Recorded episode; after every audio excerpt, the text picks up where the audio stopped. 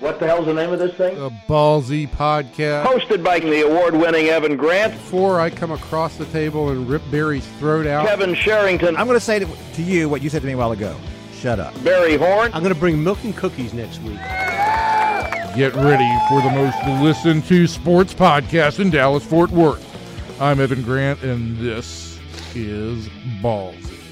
I'm Kevin Sherrington, and in this episode, we'll be talking about the Rangers.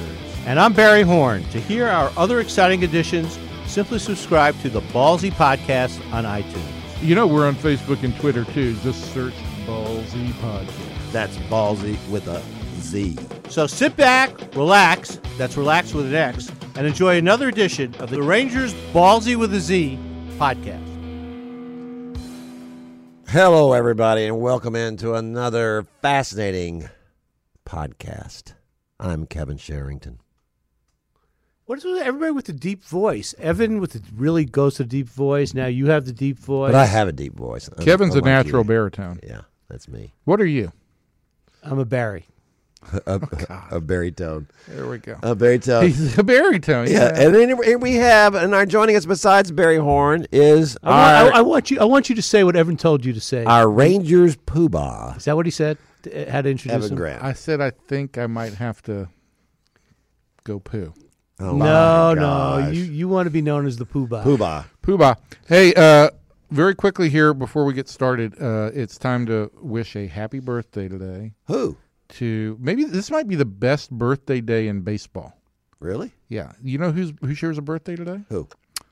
Jackie Robinson Wow. and Barry. Uh, I don't know. I don't have a uh, a screen Barry? in front of me. I don't know. Dallas's Ernie Banks. Ernie, Ernie Banks. Banks. That's his big day. That is a big day, isn't it? Very big. Very big. Ernie Banks, the greatest athlete ever to come out of Dallas. Unquestionably, I, I have to agree with you. Yeah. The the most ignored, one of the most ignored as well. A very sad story. You know, I, I, I kind of made that. I tried to champion that whole thing while he was still alive. That the that the city would do something for him. Yeah. Dedicate a statue, bring him back Ernie Banks Day, and it just never happened. you know, I, sp- I spoke to Ernie several Actually, I- times, several times about this, and um, he he resented it. Yeah, I think so. One o- one other birthday that I should mention. He's amusing himself. Today. One other uh, baseball birthday that I should mention today. John Hart, Nolan Ryan. Nolan. That's, a trilogy. amazing. Yeah, that's a trilogy, and uh, I believe Henry Aaron is February second, so it's a pretty good week for ba- baseball birthdays. Man, no kidding. February fifth. I'm sorry, Henry Aaron is February fifth. Wow. So that's that's a pretty good stretch of days right there. Yeah, Um, but yeah, Nolan Ryan, Ernie Banks, and Jackie Robinson. all on the same day. yeah, you could put the three of those guys on a statue in front of the Hall of Fame and it'd be pretty. That's almost a Mount Rushmore. Well, you know the the I wrote when I wrote about the Hall of Fame this last week on my ballot. You know the the thing that was the big standing image for me was the the statue as you walk into the gallery, which is Robinson. It's it's it's it's a sculpture of Robinson, Clemente, and Gehrig. Um, so you know you you, you could do worse than Why'd they Robinson pick those three? I, because I, I think it's the the installation is called courage and uh, sportsmanship, and it's. I mean, I th- that was the whole kind of premise of my column is that those are the three guys to me that most Barry Oh my gosh. that most represent what the Hall of Fame really stands for. I mean, Robinson obviously broke the color barrier. Gehrig was a tremendous humanitarian. Um, Well, and, also- and Clemente was Also you know Uh, play with that terrible disease, ALS. Well, uh, absolutely, but and, and Clemente, you know, died basically was the first great Latin superstar, and and died On a- trying on to a mission. yeah to, to help people. to help people. So, um, and he was, you know, Clemente was from Puerto Rico, and I was there last week. Yes, you were. I was, I was in Name Puerto dropper. Rico. You get to go to all the foreign countries, don't you? Uh, I did. I went to the Dominican Republic oh, you're and got. supposed to say it's not a foreign country. Oh, that's right. It is not a foreign country, and I tried to make that point um, on many occasions while I was down there. But uh, I was in the Dominican earlier in the week, so that was a foreign country. Um, and I got deathly sick down. there. Did you really? yeah, I uh, I don't know if I didn't eat or if I ate something wrong, but one night there I was not doing very well, and that's a scary feeling. Um, but uh, went there, and I'll be doing something on on the evolution of um, uh, the academy system and how academies are now. I, I- I've been three times since 2000, and what I've seen change is, is is dramatic. But the trend in baseball now is that teams are buying the land, which is difficult to do down there. Um, basically, to sort out who actually has claims to the land, and then building their own facilities. And the Rangers are in the process of doing that. Their facility will open a little bit behind schedule, but they hope to be open by the first of the year. How many other clubs have? Yeah. I, I I think that uh, when I went through it with MLB yesterday, I think the Rangers will be the 15th club to 15th? actually 15th? own. So Really? So yeah, half of baseball now owns their own facilities down there, which is pretty amazing. And all, all, all in the Dominican? all, the every team has an academy in the Dominican, and you've had again as the political situation in Venezuela has deteriorated over the last few years, teams still have scouts and they still um, they still scout down there, but they don't have the same presence some teams had. The Astros at one point in time had an academy in Venezuela. Um, teams don't have academies down in Venezuela anymore. Not so good. all their Latin American kids, they sign them. They they immediately go to, to the Dominican. That's their, their first step. Um, and it, it's a really fascinating process, and and and w- it, it, it's I, I hope to be able to kind of illustrate this a little bit in the story that I'll do, but how far the Rangers have come in the in the 18 years that I've gone down there. At one point in time, their players were playing on a field that a farmer basically had hacked out of sugarcane in his backyard and living in a makeshift dorm. Their under own a kind of stadium. field of dreams. Yeah, and and now they are going to go into what amounts to a state of the art facility. Went and visited one of the other facilities that's that's recently opened that was the template for theirs, and it, it- the Colorado Rockies facility, and it's it's gorgeous. It's it's stood up well for five years now, and it- it, it really functions well as a great first step for kids. You know, and these are kids that don't have a whole lot of organized baseball background. And- and that- they and that's don't what I have high school baseball backgrounds. They're Yeah. coming in at 16 and 17, and this is really their first kind of formal step. And that's what I want to ask you about because uh, you know one of the things you see in a lot of this, um, with a lot of these players down here, down there, uh, and anywhere in, in South America, not a lot of really great baseball structure. You know, and and, and the things that they do, and and uh, you know, love Elvis, love him, great guy. But the thing he does where he's running, he turns back and looks over his shoulder when he's running the bases. Uh, instead of just looking for his coach and getting the sign, he, he, he- you know, he's, he's his head's on a swivel while he's he's he's, he's looking at shortstop when he's running to first base. yeah, some of those things you're never uh, you- you're never gonna But I think if a kid's quote unquote correct. But, if a kid's raised that way, well, my point is, if a kid's raised in an environment where this is what we do and this is how we play, then you then you get that out of them early on, you know, and then it's then it's obviously less of a, of an issue when they get to be in their twenties. You're not having to correct a lot of things. You're just you're just building on what you've been built on all along. Right. G- Getting back to the Dominican for a minute, w- what's the reason so many players come out of the Dominican a- as opposed to some of the other uh, you know, Caribbean countries? They like baseball. it's a it's it's a it's a great way off the island. I mean, it's you know the Dominican is not a very it's it's it's one of the poorer countries in Latin America. Um, there is a long history of baseball there, uh, a- and, it's operated because there is no international draft, and we may be moving towards an international draft, and because there is no real structure there for a long, long time.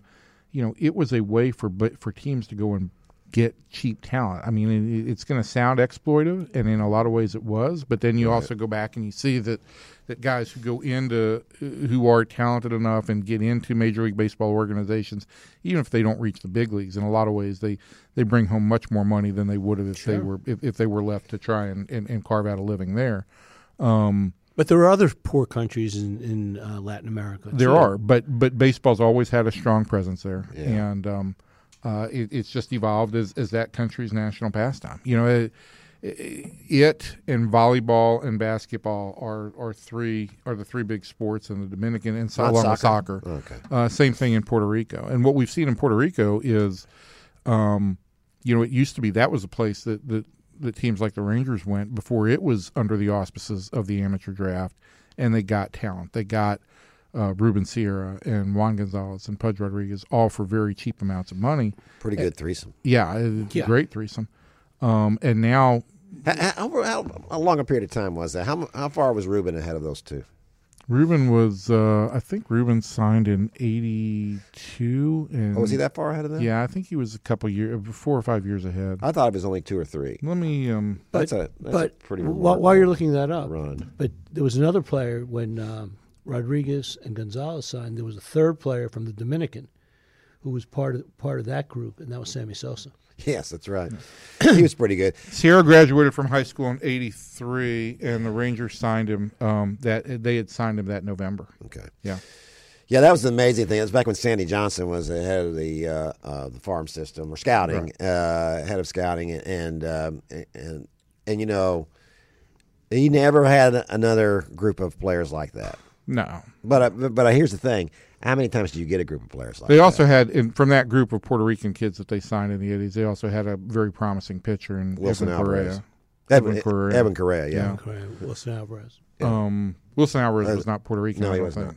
But yeah, He's Evan Venezuelan, I Correa, believe. Evan Correa, had he not been hurt, Right. uh, would have been terrific. and Jose Guzman came out of the, out Absolutely. of Puerto Rico as well.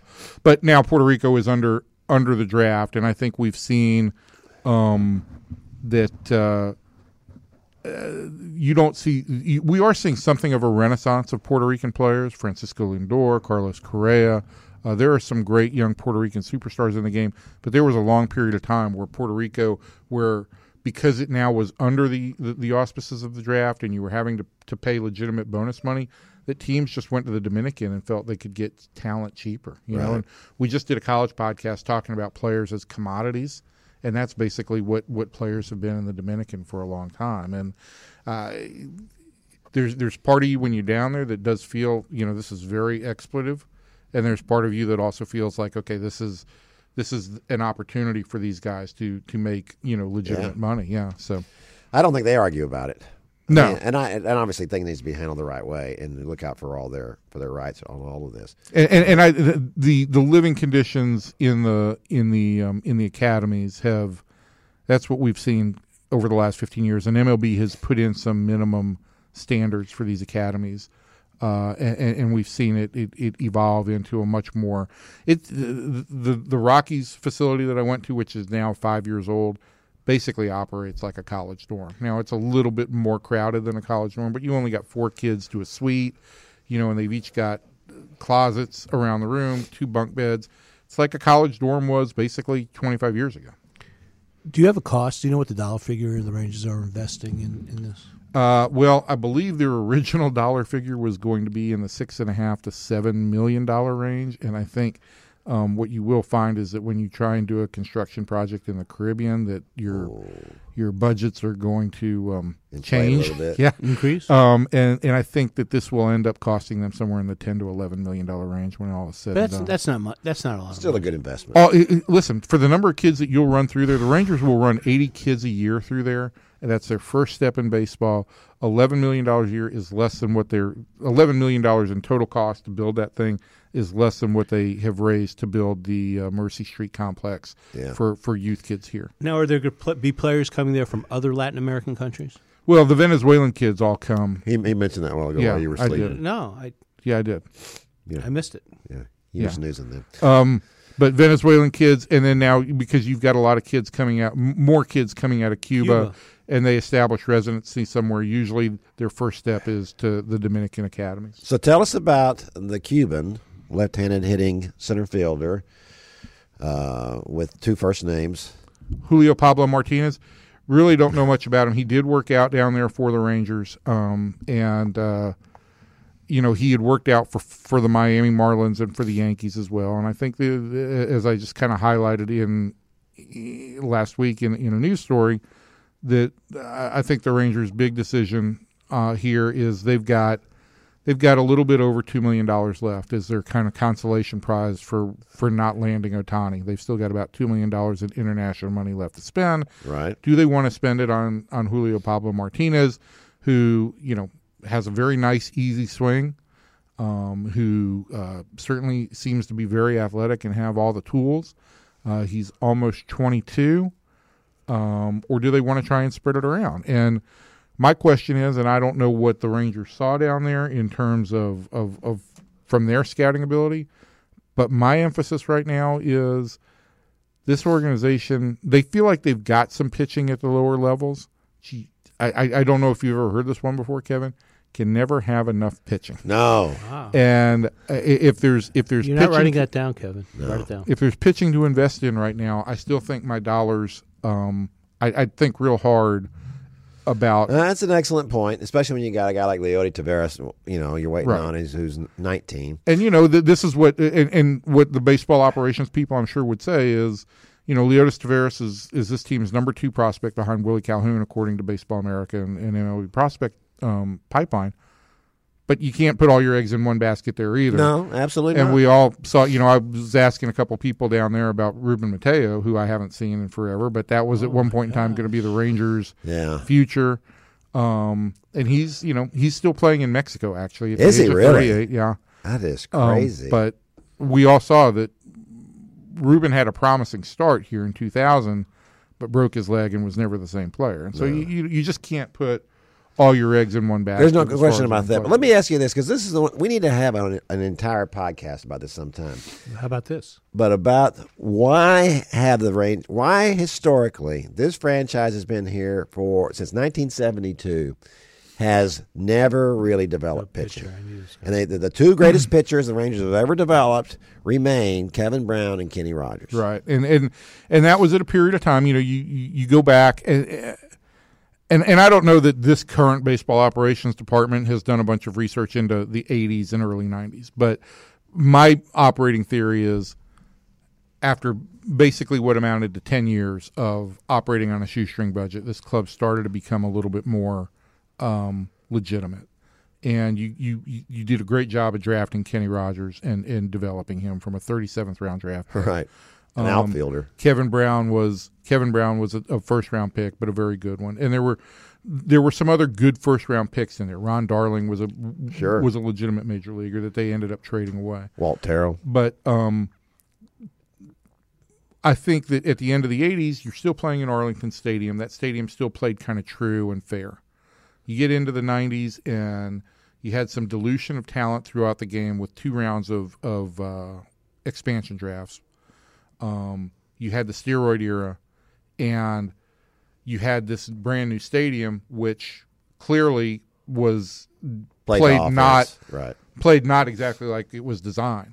And so I think that put a decade long crimp in their ability to develop some pitching. I would say that too, though, and and I really respect Sandy Johnson and and uh, really liked him, and, and he did a great job in developing uh, uh, signed some great players, but he was always about athletes. And, and I also think Sandy Johnson was about the budget too at that point in time. You know, we had to go out and find bargains. Yeah, And so he was always shooting. You're saying athletes, and I'm shoot, I'm- I'm saying upside too in terms Yeah. of risk. We take a great athlete, we'll develop him into a great baseball player. And I've seen this with other scouting directors. You, you know, you tilt this way, you tilt this way, you tilt this way, and eventually you're gonna you're, you're gonna topple over. Um, yeah. But I think that's a good point too. I, I uh, you know, I asked. Uh, I remember in spring training once, I asked. Uh, um, who who was the? I'm having a senior moment here. Who was the uh, Grady Fuson? Uh, I asked Grady Fuson uh, uh, about uh, I, I, I do think I, I'm going to interrupt you one more time, but I also do think that you, you just brought up Grady. You you know you had Ron Hopkins, Doug Melvin went through three scouting directors. As good a GM as Doug was, he went through a number of scouting directors, and I do think you also had for a good ten year period you had changes in philosophy in what a pitcher was supposed to be, what a pitcher looked like. And that's and that's what Grady said to me. Grady said, "I just feel like that this organization has never decided what they want from a pitcher. They, they don't look for a certain kind of pitcher. They just they just take whatever comes down the road. And I think that uh, you know, obviously, you need to be you know flexible, and uh, you know, so, sometimes you take a Kyle Hendricks, and sometimes you you take a guy who's going to be throwing gas. So you know, you, you don't necessarily Right. run one way or the other. I do feel like for, for the first time in a long time, the Rangers having an idea of what they're trying to do with their pitchers, as, as we talked about before. Last year, what they started doing is you know getting these guys to get to command their fastball first off, and then we'll work on the secondary stuff. and that was that was the big turn of the farm system last year was we're going to slow things down on the development side particularly where pitchers are concerned we're going to emphasize the fastball and at the major league level you've heard jeff bannister talking about pitching inside you've heard doug brocale talking about pitching inside well you can pitch inside all you want but if you can't command the fastball inside then it's either going to be a ball or you're going to hit the You're hitting guy a guy. or you're going to miss out over the plate and you're going to get yourself in trouble so if you can command the fastball That's the first step. And that has to be taught at the minor leagues. And I think they really did that at the lower levels last year. I think they're going to stick to that. I think, uh, but I also think this takes time. I think it does take time, and I think that was one of my problems with that whole deal with Doug and um, and with Jeff Bannister. All right, we're going to have you pitch inside, and just like you said, yeah, that sounds good, uh, but this is not what these guys have really been doing. Guys have, you know, in baseball because of all the body armor, guys are crowding the plate much more so than they used to, much more so than they did in the old days when I was growing up. And you watch Bob Gibson and Don Drysdale, and those guys pitch. There, if you if you got that close to the plate, they'd hit you in the head. And I, you know, my question would be here, and, and to go a little bit deeper because we've had we've heard these guys say this, and I think this is something I'm going to follow up on with both these guys. But for a long time, Jeff was in the Pirates minor league system, you know, and they, I'm sure they did emphasize fastball command at the at the lower levels of the minor league system, and I guess he may- probably assumed that that was more of a of, of, of a emphasis here. Uh, same thing with Broke when he was in Houston. You know, he started at Corpus and then was kind of their minor league pitching coordinator. Um, and, and I'm sure he assumed that what he was seeing in Houston was the same thing that, that was happening with the Rangers. But I think for a long period of time, the Rangers kind of they they rushed they, they rushed arms, They did. they traded arms. And that goes back a long ways. Back in the 80s, they rushed players. Absolutely. But uh, I, I, I think the other part of this is that there's, you know, they've gone through a 10 year cycle of where they've been a competitive club. Yeah. And to be a certainly- competitive and- club, And to your point, a much more financially sound club as well. correct. And, but to also, to be a, to be a competitor, you constantly have to fill needs over the course of the season. Right. How do you feel that with currency? What's the number one currency? Young pitching. And so the Rangers have dealt off pitcher after pitcher after pitcher. Some of those guys, like Kyle Hendricks, have gone on to establish themselves. CJ Wilson, uh, CJ um, Edwards. Carl Edwards, I'm sorry, Yeah. has gone on to establish himself as a reliever. Some guys haven't yet panned out. Um, although, And here's the thing about that, and and you're right because it, it doesn't. It's not like it's I mean, not- let's remember they traded two first round. They traded Blake Bevan and Michael Main in 2010 Yeah. for Cliff Lee and uh, Benji Molina. right. They traded two first round picks, That worked out pretty well. and neither one of those guys amounted to anything. No, big. absolutely not. And that, that's the thing to remember is that the way baseball works, y- you don't have to have a lot of those guys. You get Kyle Hendricks, and you get that right, and, and then he's in your hopefully he's in your rotation for six or seven years. Right. You know, and so all you That's gotta- why the most valuable thing you can have is young, controllable starting pitching. Absolutely, and and, that, and that's what they have to, and that's what they have to start getting right. Uh, they didn't, you know, and the last time they did that, Dylan Tate, they didn't get it right, No, and uh, that was the fourth pick of that the entire draft. Uh, and uh, and three picks later, Andrew Benintendi goes. So that was that didn't work, and now he may end up panning out with the Yankees. I don't know, uh, but they Well, certainly he didn't was- get anything out of that. he's throwing a lot harder again with the Yankees. That's He been, is. that's been that's that's definitely been noted. Um, I don't think they did enough research on him either before they drafted him. Because what I heard was that he was very combative about the things that they, you know, when they were suggesting things to him, he was very combative. Why wouldn't you know that about his personality stubborn, before you? I think, picked is him? uh, uh, you know, and, and here's the- here's the thing, and because we talked about this a little bit on the NFL version earlier today, is you know we talked about perception, right? right? Kenny Rogers, great example. There's a guy who was stubborn. Yeah, You know, he was stubborn with how he was going to pitch, and he knew what he wanted to do. But there was also a point in time where Kenny abs- just absorbed stuff like a sponge. Right. And so I, you know, was Dylan too stubborn here, or was he not getting good information here? maybe not. What what's the deal? And at one point in time is stubborn an asset. What point in time is stubborn a detriment? Because for guys, it works both ways. You know, I think Rick Helling in a lot of ways was also stubborn. It ended up being being the reason he got traded away, and then when he got back, being stubborn was the reason he was a 200 inning pitcher for five years. So yeah, I think he was pretty much who he was. Yeah. I remember covering him in the Olympics, and and Ron Frazier threw him out there against the Cubans because he said because this guy was fearless. yeah, I mean that's Everybody else is afraid of the Cubans. And and to be fearless, you've got to be a little bit stubborn. You've got to Yeah, say, you know absolutely, what, I'm going to absolutely. challenge you with my stuff, and if you hit it, Absolutely. I'm still going to come right back at you. All right, I want to ask you about something that I, s- I was astounded by when I saw this on Twitter, and I retweeted this yesterday. Bill James was being interviewed. I have yeah, I to say, saw, I saw a video clip of this. Go ahead. uh, and I didn't I did not even recognize that as Bill James. I hadn't seen I guess I hadn't seen a picture of him in a long. He looks a time. little le- on TV now. He looks a little less homeless. Yeah, maybe that's what it is.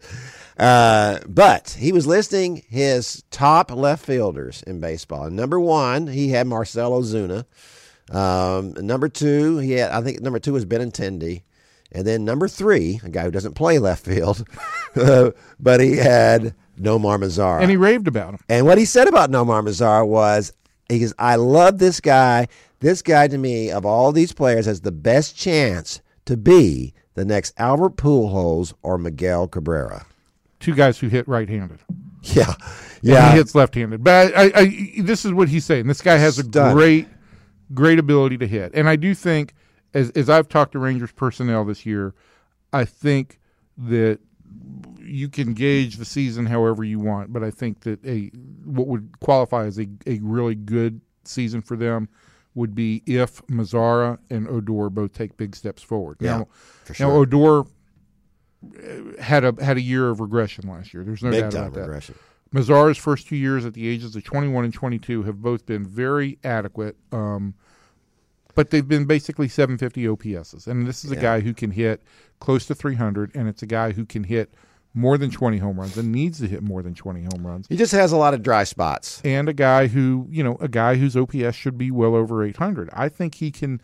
I think he can take that next step now. And let's remember, he's 23. He's still younger than Odor. You know. See, what what gives me comfort about uh, Mazzara from that standpoint? But I, I also, I, I can't let this go.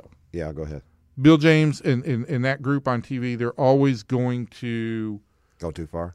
well, they're always going to pin their hopes on the youngest of players. Yeah. You know, they're always going to project. They're like because you fans. want to be the guy who and this is not a slam at Bill James, but we all do it. You want to be the guy who gets it right, you know, who identifies the guy before he becomes a star. But if I'm gonna if I'm gonna respect anybody's opinion, I'm respecting Bill James. Yeah, but I, I mean, w- what Benatendi does, Benatendi's a great fielder. yeah, he is. You know, Nomar's not a great fielder. You know? no, he's not. what uh, you know you look the thing that I, we'll move on to this in a sec. go ahead uh, Well, I was going to say is that uh, between Odor and, and this was funny because uh, what was it two two years ago? Uh, maybe it was you that asked me and Eric if you could have one of these two guys. Which would you, would you rather have, Rugi, or would you rather have uh, Nomar?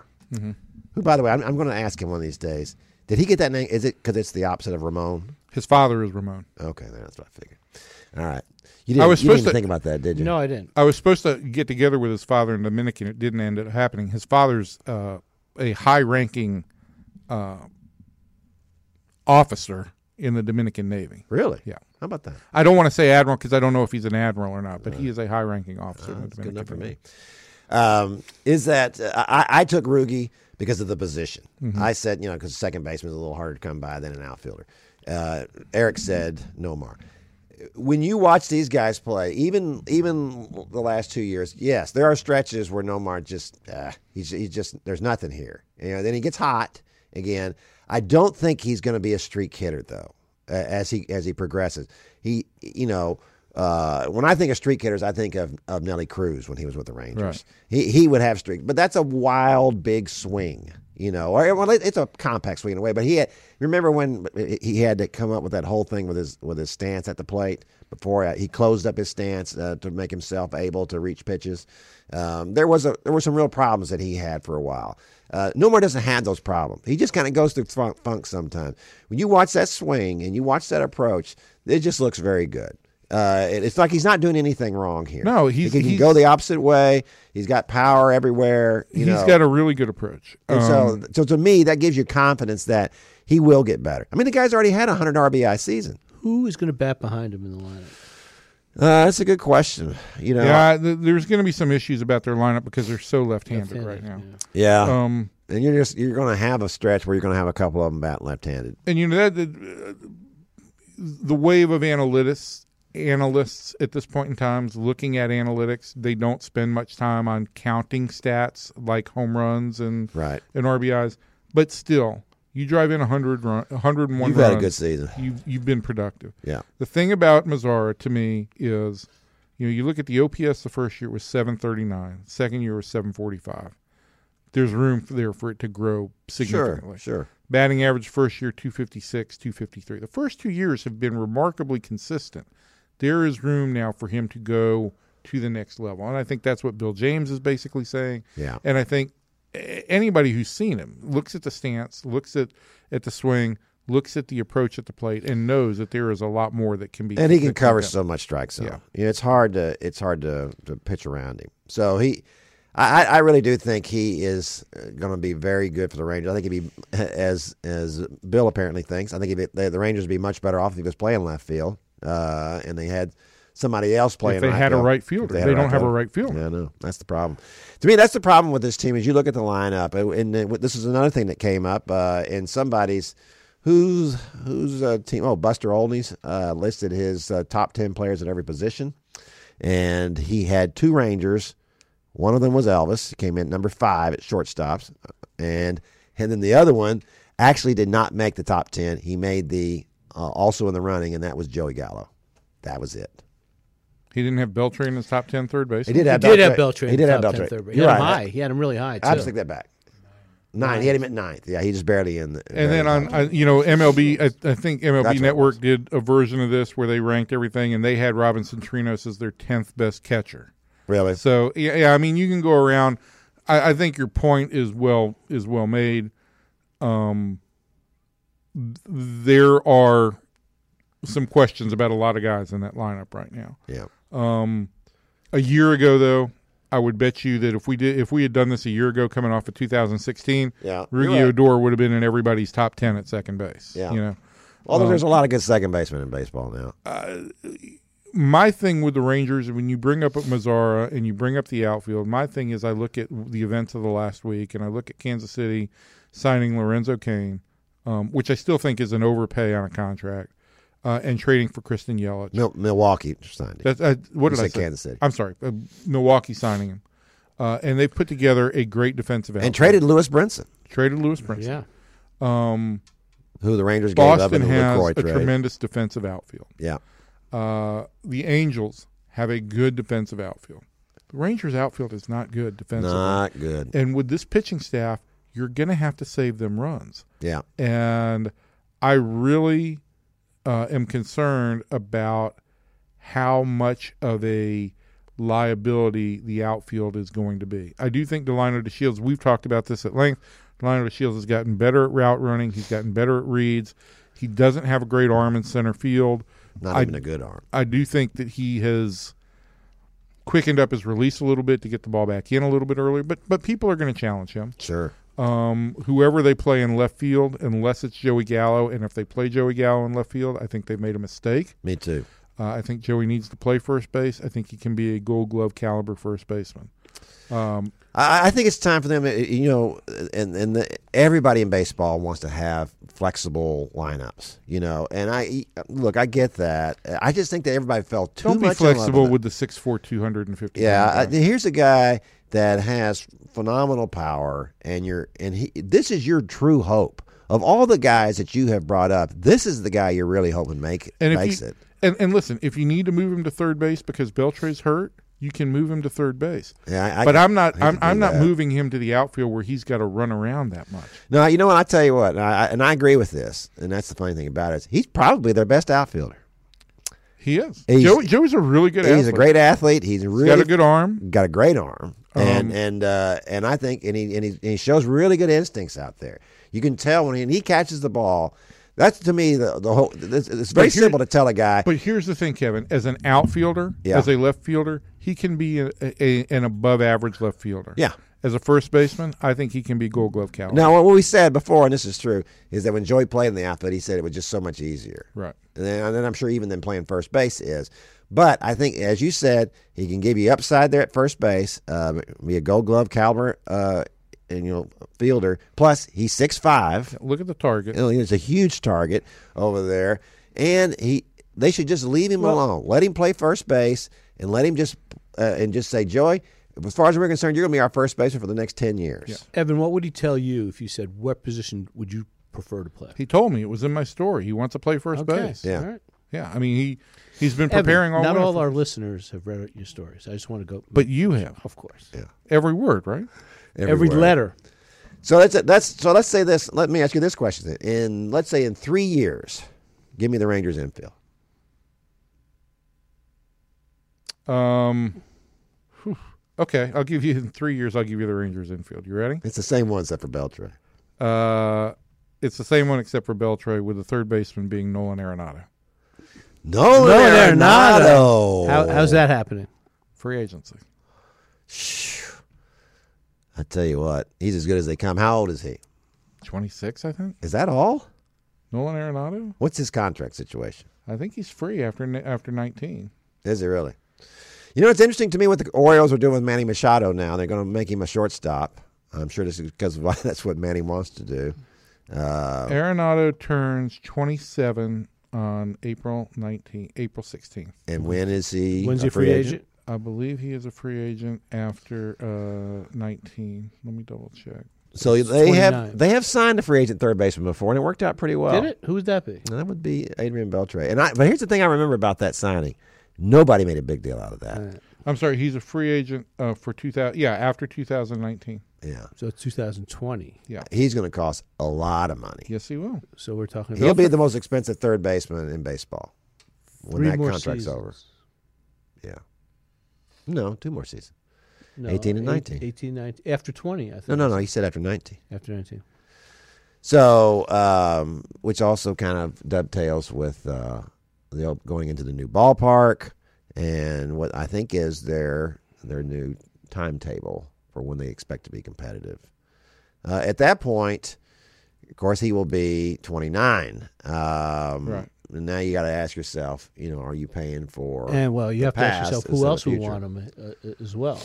oh, sure. But here- here's the thing: I, I haven't seen a third baseman in the system. No, no, but but here, no, but I'm asking. You know, the Yankees always want everybody. Right. Sure, Dodgers will want. But you I'll know, say th- I'll say this. I don't know why you know just uh, Adrian Adrian Beltre is a perfect example. I don't know what any kind of relationship that Nolan Arenado would have with Adrian Beltre, but he certainly wouldn't complain about having come here. Oh no, You And know, when so- Adrian Beltre came here, he was 32. Was he really that old? it's a freak of nature. I remember when that was. I remember thinking this was seemed pretty good to me, and everybody's reaction was like, "Uh, he just had a career year." Well, the the the the, the take on Beltre at that point in time, based on the fact that he had that monster year before free agency um, with Los Angeles, and that he had that monster year on that one year deal with Boston, was oh he's only good in contract years, only good in contract years. Well, And they Mm-hmm. let him, and the Red Sox let him go so they could sign Adrian Gonzalez, who was a great player. There's no question about that. But do you think maybe they would rather have had Adrian Beltre all this time than uh, Adrian Gonzalez, who was long gone, and who now is just did did Adrian Gonzalez just retire? They just traded no, him he the, he uh, The Dodgers signed, with, Sign the with Mets, somebody, with the Mets. with the Mets. Yeah, that's right. Yeah. That's not going to work out. and he's very different in the clubhouse too, isn't he, Evan?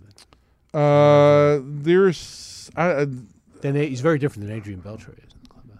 there's some feeling that Adrian Gonzalez is something of a uh, clubhouse lawyer, Really, politician a little bit. Yeah, I never heard that before. He's pretty good. yeah. You know, he wasn't with the Dodgers during the postseason. No, I know. That was interesting too. Yeah, Uh, they, you know, the, the Dodgers watching them in the, in the postseason, and we were talking about that flexibility thing.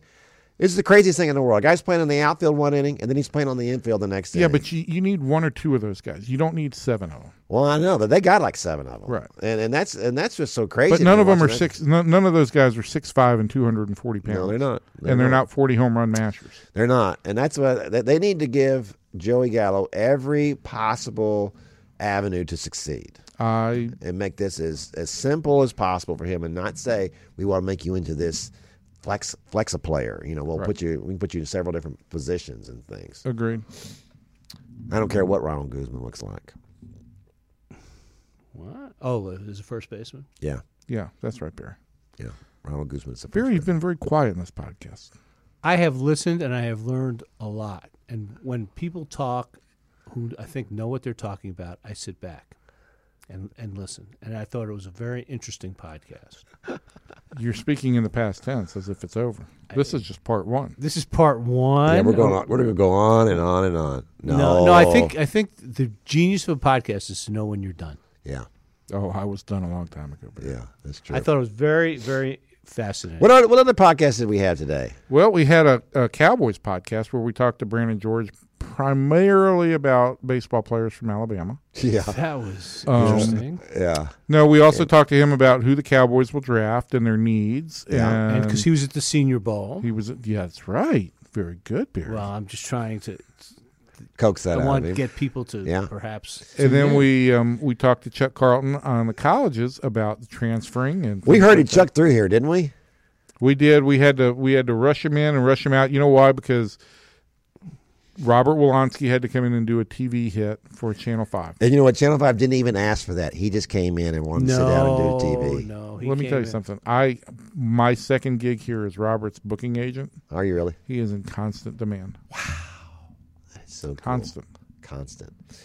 And that's it for us for this week in the podcast. Yeah. Next week we'll Evan, be. will you be here next week? I will. It'll be the last podcast before spring before I go off to spring training. oh, Hopefully we'll have a big guest. We'll see who we can come up. big with. name Ranger guest, We'll see. bigger than Evan Grant. Uh, yeah. Much bigger. That would be huge, wouldn't it? That'd be nice. Okay. All right, and then we'll definitely have a Cowboy podcast because Oh, we'll that's have our post Super Bowl podcast. Sure. Post Super Bowl. Yeah, we'll have party. We'll Hey, bring let's say in- everybody before we go, everybody, give me your, your pick on the game. Who you got, Oh. Evan? Why didn't we do this in the Cowboy I podcast? don't know. We should have. Um, I'm gonna pick the Eagles just to be contrary. Oh my gosh, what's the score? The score will be 27 to 23. All right, what do you got? I'll go 31 14 Patriots. Yeah, I said 27-21 Patriots. I cannot believe the line is only four and a half on this game. The the greatest quarterback in the history of the NFL going against a backup quarterback. Yeah, but it's Tom versus time. Time versus Who's the other time? Time. Time. time. Time, Time, versus time. time. Yes, that was the, that's the documentary. No, no, it's it's not. It's not. I, I, I, I just, I, you know what? I, Oh, do you expect do you expect him to look like Y.A. Tittle after uh, that Yeah. Pittsburgh game, being on s- sitting on the well, the thing about field, YA, blood coming out? he was already bald at that point in time. he wasn't looked bleeding old. like that. I bet you though. I don't know. I bet you Brady's older now than Tittle was then. I bet Might be, was but too. he, but Maybe. YA looked old. It's a good question. Maybe. and and if you have a name like, you know, Tom Brady never sounds old. Y. A. Tittle just sounds like you know Sounded old. Marshall, Sounds Texas is Y.A. Tittle. Yeah. Old. Sounds old. He looked old, and then when you got blood coming down your face. Just died last year, as a matter of fact. Did, did speaking of blood coming down your face, did either of you guys watch Saturday Night Live last week? I did. I, I saw you tweeted and said it was the funniest thing you'd ever seen. It was the funniest episode of Saturday Night Live in like the last ten years. Will Ferrell was in every skit. I've never seen the host be in every skit. And he was really good. He was really good as George Bush. He was good as George Bush.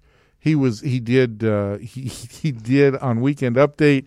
He did his character Jacob Silge, who has voice immodulation disease, and so he speaks everything like this. Um. Was that necessary? Yes, it was.